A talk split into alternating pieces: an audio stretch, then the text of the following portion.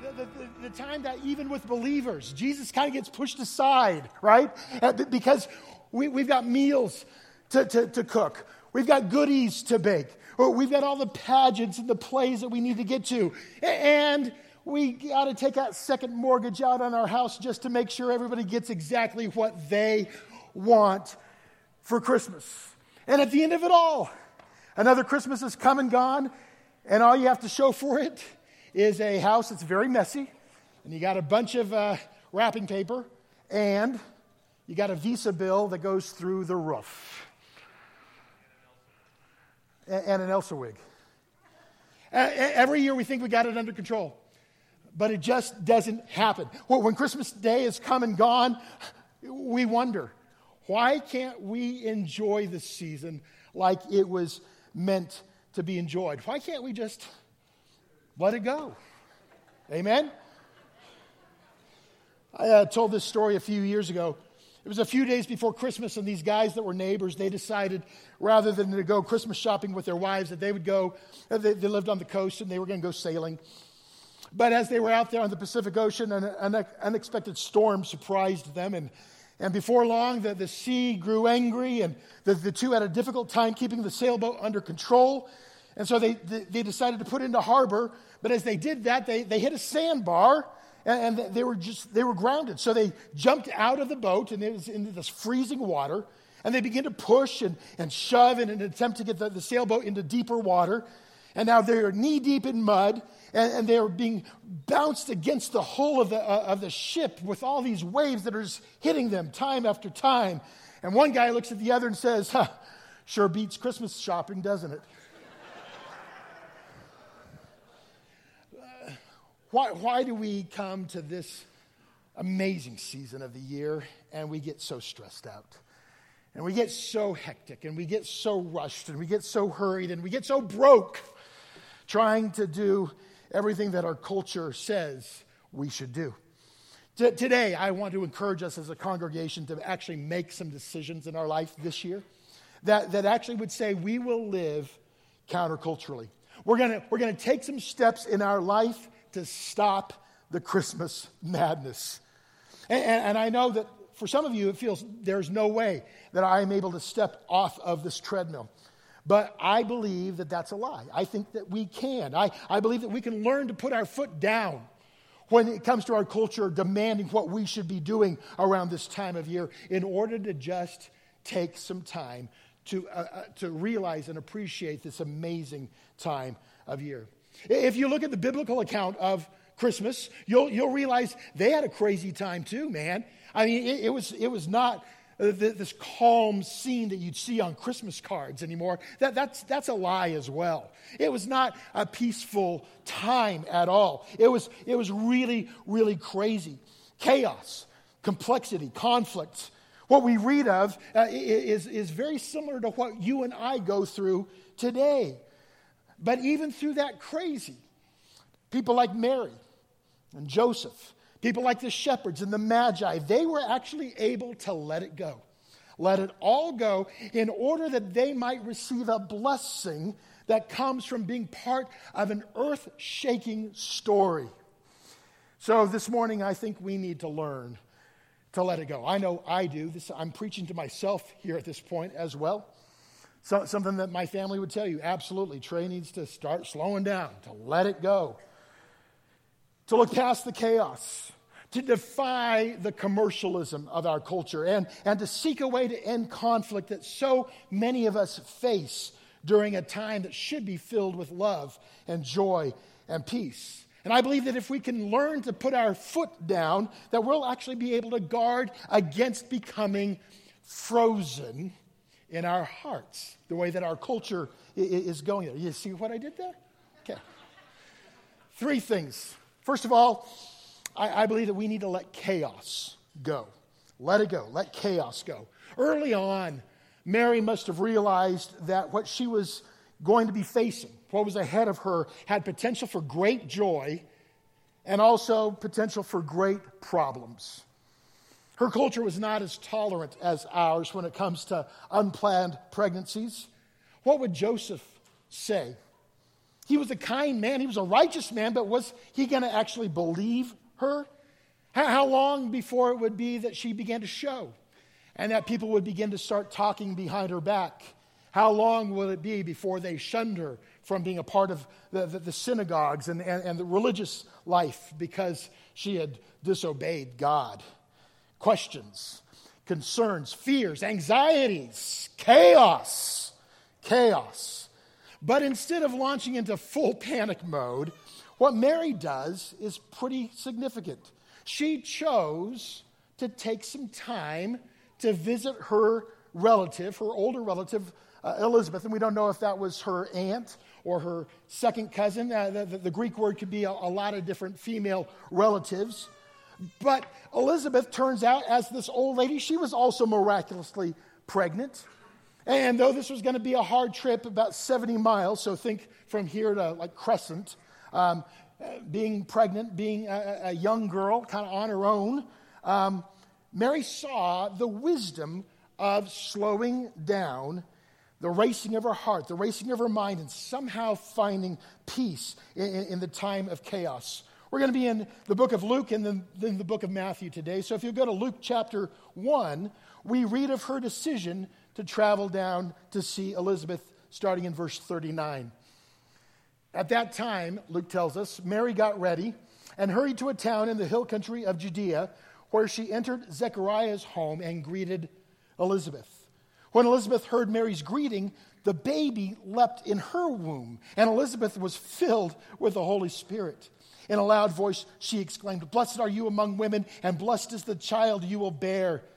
But why am I so favored that the mother of my Lord should come to me? As soon as the sound of your greeting reached my ears, the baby in my womb leaped for joy. So blessed is she who has believed that what the Lord has said to her will be accomplished. You know, Mary's relationship with Elizabeth and her decision to take some time to be with Elizabeth is actually very eye opening to me. In my mind, this is a time where Mary is processing what is going on in her life. She's sought out a lady who would understand, a lady who could give her support, a lady who could give her counsel. And there was no rush at all. It's funny, when you take some time to not be rushed, when you actually make a decision to just pause, just even for a moment, it's pretty amazing the blessings that can come to your mind. Just this last weekend, uh, Jenny and I went to go see the new Mr. Rogers movie, Beautiful Day in the Neighborhood.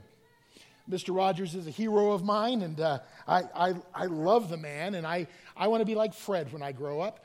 Um, but at one point of the, the movie, he goes through a, a, discipline with this man that he is working with about just being quiet.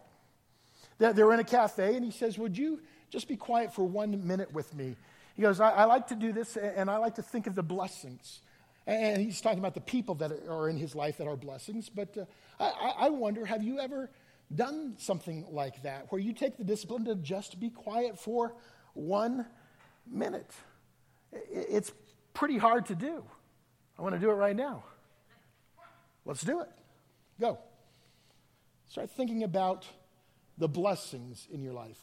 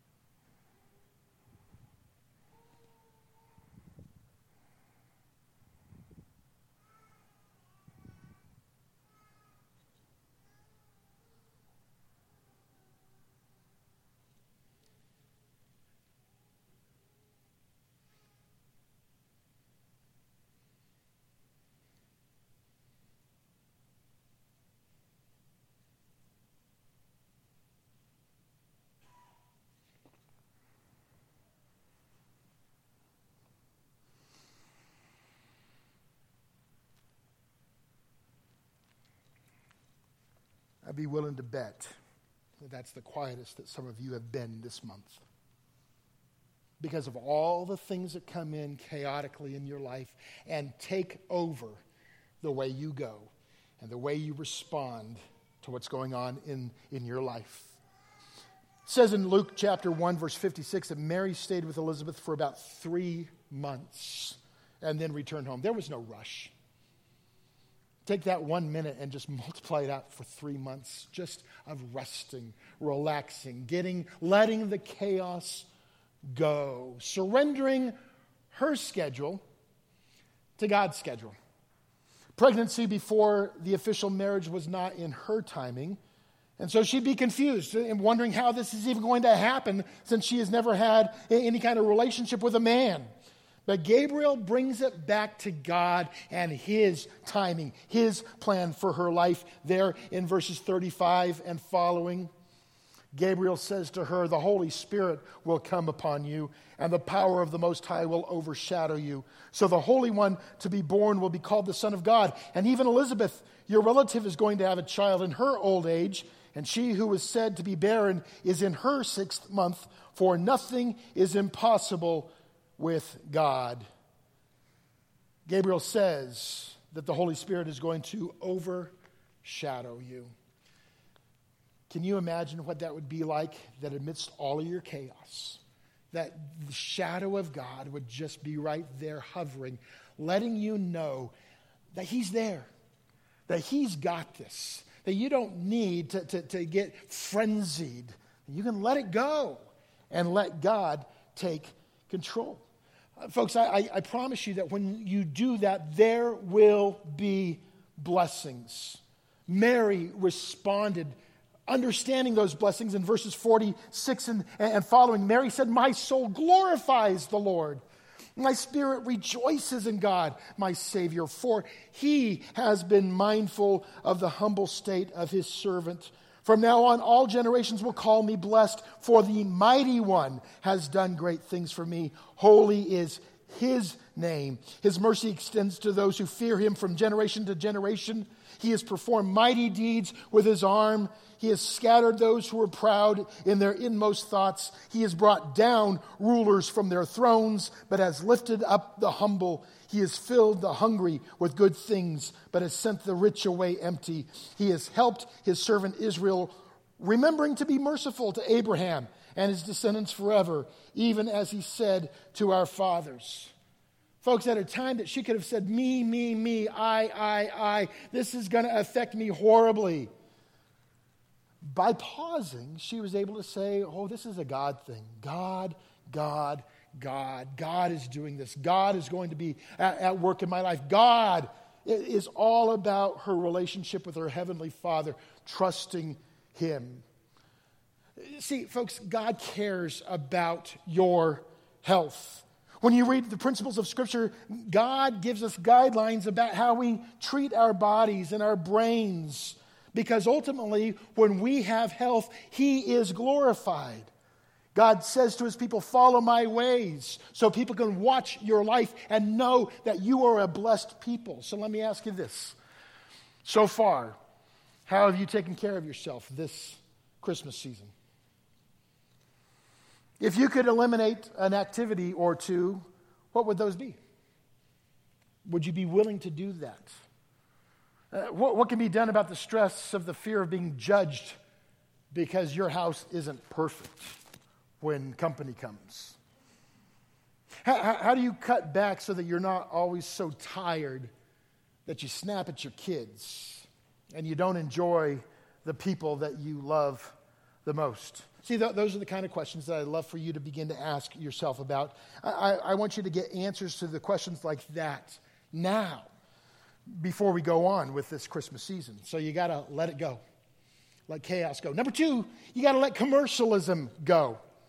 There, there's a story about a woman who was out shopping in the mall, kind of last minute Christmas shopping, and, and there were crowds. You, you, you, know, you know the crowds I'm talking about. Standing in line. She was tired of standing in lines, fighting her, her way down long aisles to find that toy that had been sold out days before. Her, her arms are full of these bulky packages, and she's waiting for the elevator and when, when the door opens, she realizes that the elevator's all full, and everybody kind of grumbles as they try to move aside so she can get in there. And, and, and as, as they're all now in this tight space and the door's closed, she just, she loses it and blurts out, whoever is responsible for this whole Christmas thing ought to be arrested, strung up, and shot.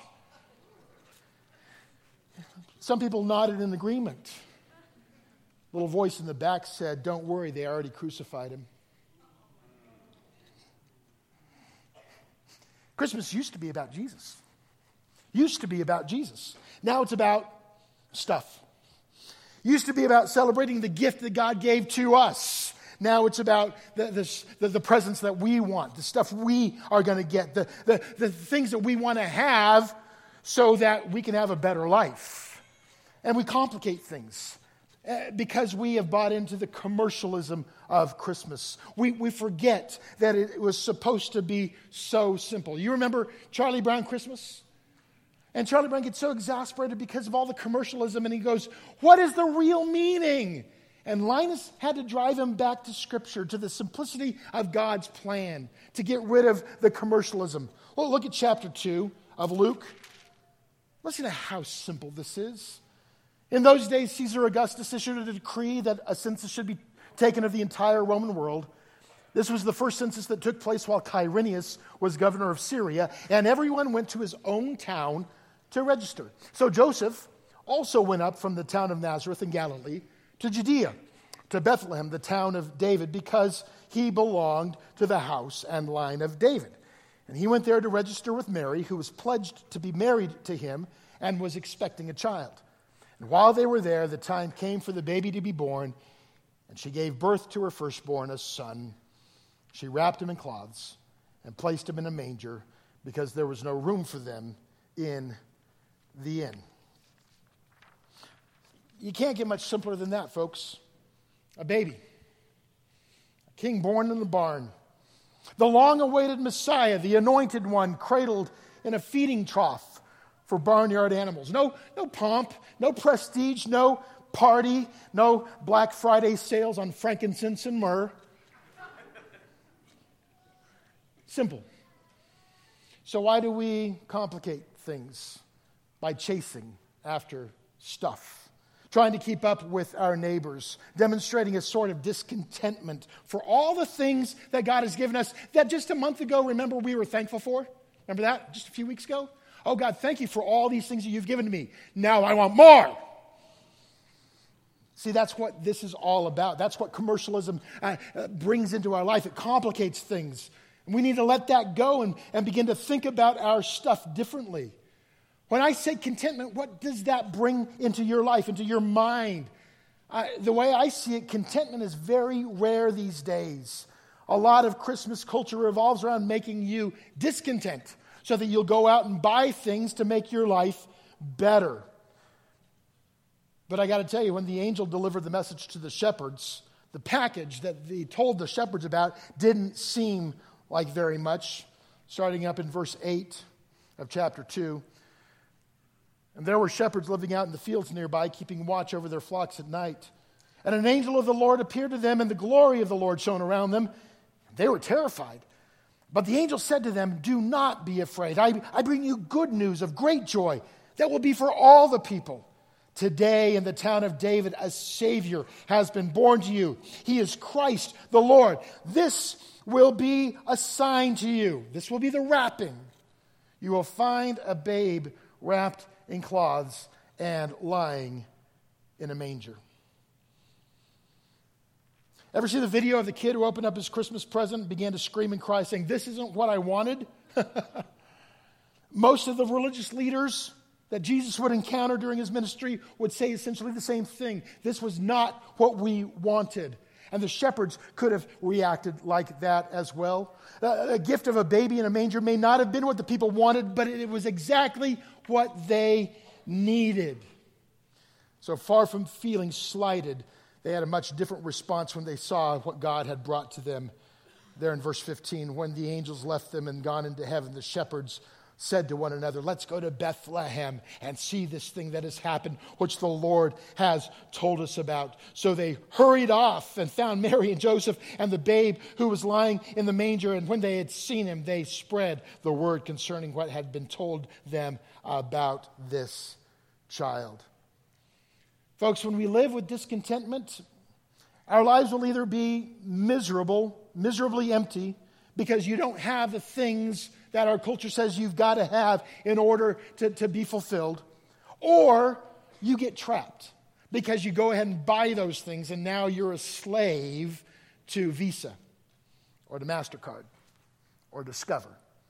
And then things get tight at home and things get a little rough and you, you get a little cranky because now it's harder to make ends meet. Why? Because you're not free anymore. Why? Because you weren't content with what you had. Why? So that you can then go buy other stuff. and it's miserable.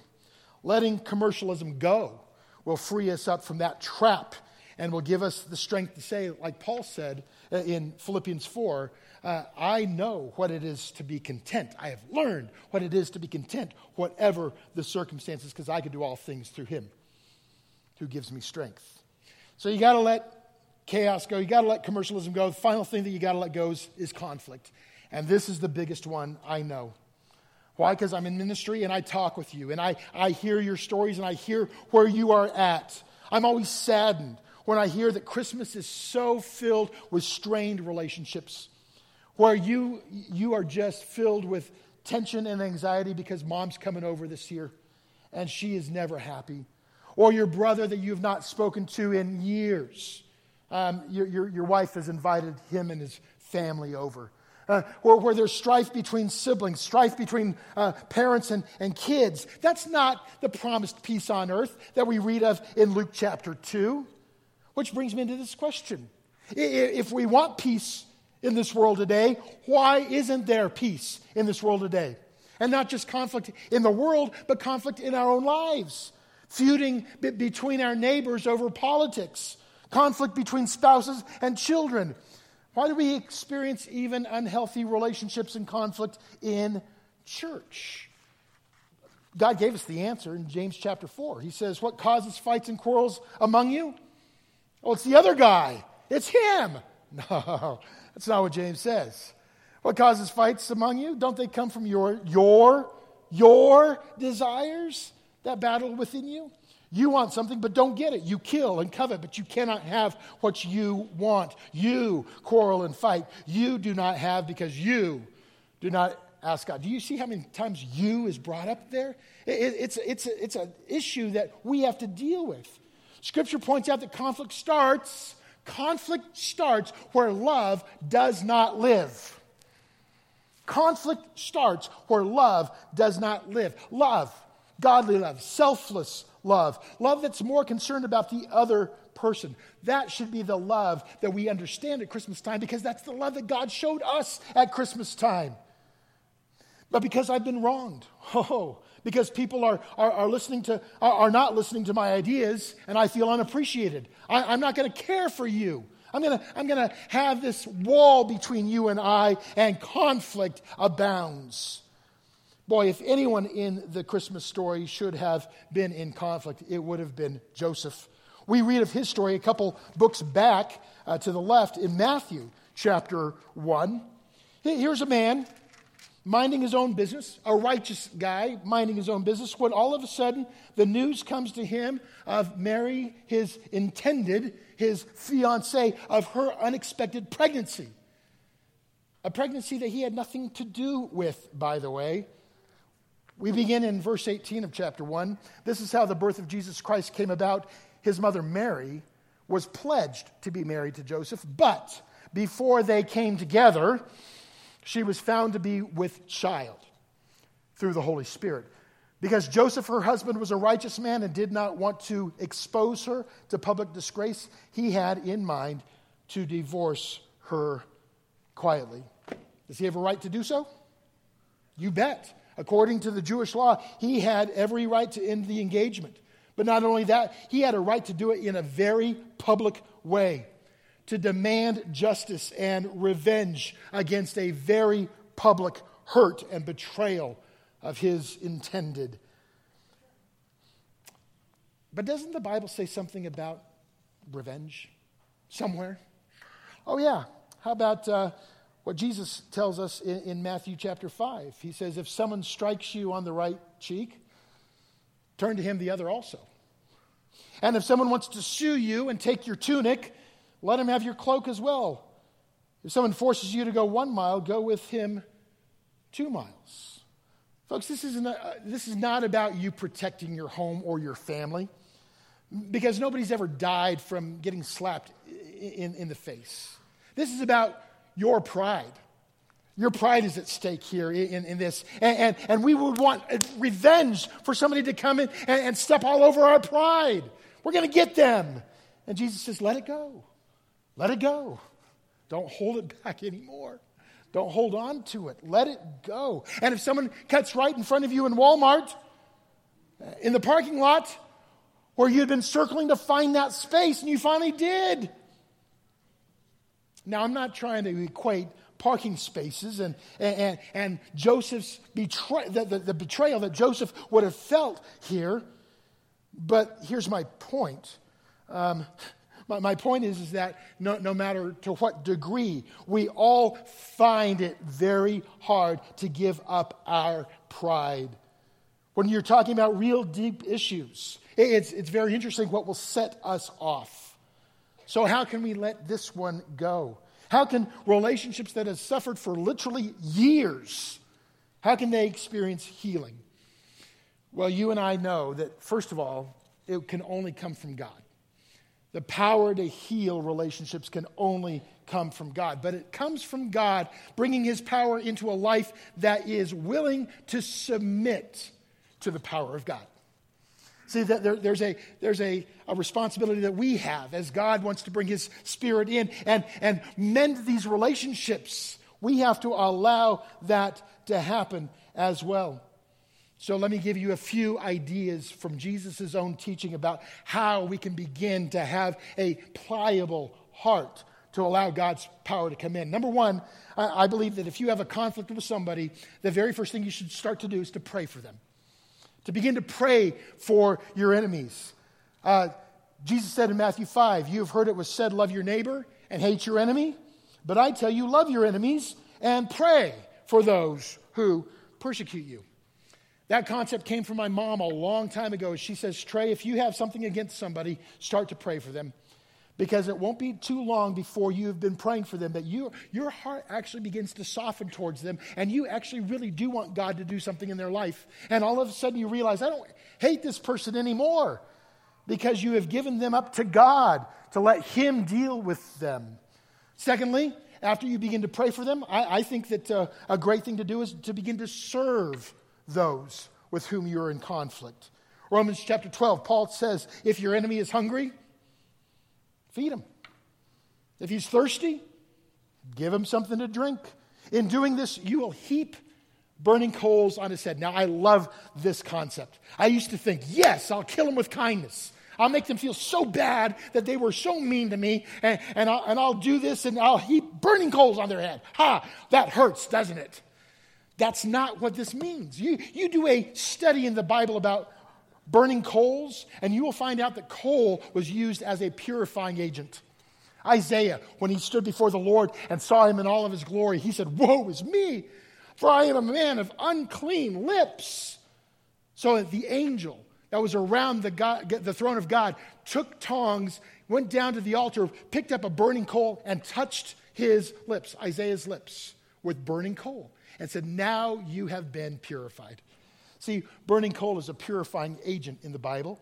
And so, what Paul is saying there is that when we choose to, to serve our enemy, for those who, who have something against us, if we continue to serve them, God can use those acts of kindness to purify them so that maybe their heart will change and become a, a, follower of Christ as well to see that kind of power.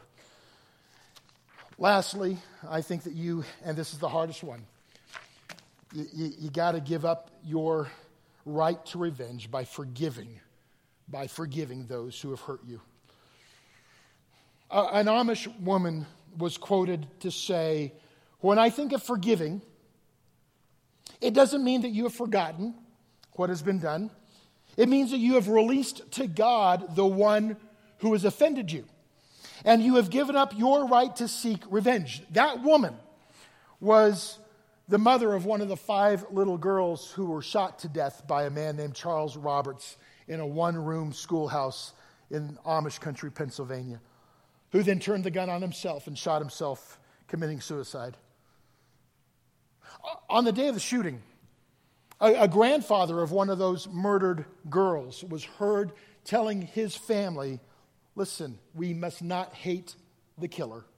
We must not think evil of this man. An- another member of, of the Brethren community who lived near the Amish community said, I, I don't think there's anybody here that wants to do anything but forgive and to reach out to those who have suffered. So the Amish community members actually visited and comforted the gunman's widow, his parents, and other family members. One man would even hold Charles Roberts' sobbing father in his arms for about 30 minutes, just consoling the man over the death of his son and the horror that he had caused in this community. You, you wonder why, how they could do something like that. Historian Steve Nolt has spent several years studying the Amish community. Somebody asked him how they could do that. He gave this insight that I, I find amazing. He said this He says, Forgiveness requires giving something up, giving up your right to revenge, giving up your feelings of bitterness. For the Amish, that means it's like so many other aspects of their life because all of Amish life is structured around giving things up. It's, it, it's, it's all about self surrender. Nolt goes on to say, I think that for many of the rest of us, forgiveness is hard because we think it's unnatural because it's so unlike anything else that we've ever done. We are trained to never give up anything. But for the Amish, it's hard to forgive, but it's not unnatural. It's not unnatural. Talk about letting go. Man. For those of us who follow Jesus, the Bible is clear. We must learn to trust God in situations where true justice can only come from Him. Paul tells us in Romans 12 do not repay anyone evil for evil.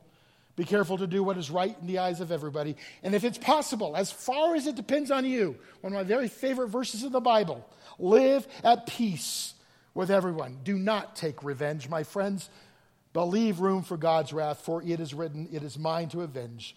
I will repay, says the Lord. And so for us, forgiveness will be hard. I, am not trying to sugarcoat it at all. It'll be hard. But I pray that it becomes part of our new nature so it becomes not unnatural to forgive. Honestly, this will be the, the hardest thing to do for many of us, but it, I believe it's the key to freeing us up from the frozen hearts that our culture has tried to force us into. Right now, I invite the, the worship team to come on up. And this is not one of those sermons where there's going to be a lot of come on down to, to Jesus, although if you would like to, to know what it means to have a relationship with God through Jesus, you're always welcome as we sing our closing song or afterwards to come forward. If you have prayer issues, prayer needs, we do have a team that would uh, meet with you in our prayer room here to your left, and they would love to, to hear what's going on and stand with you in prayer. But right now, I'd invite you to stand up and, and to maybe begin to make a commitment in your life this Christmas time this year. What's it going to take for you to let it go?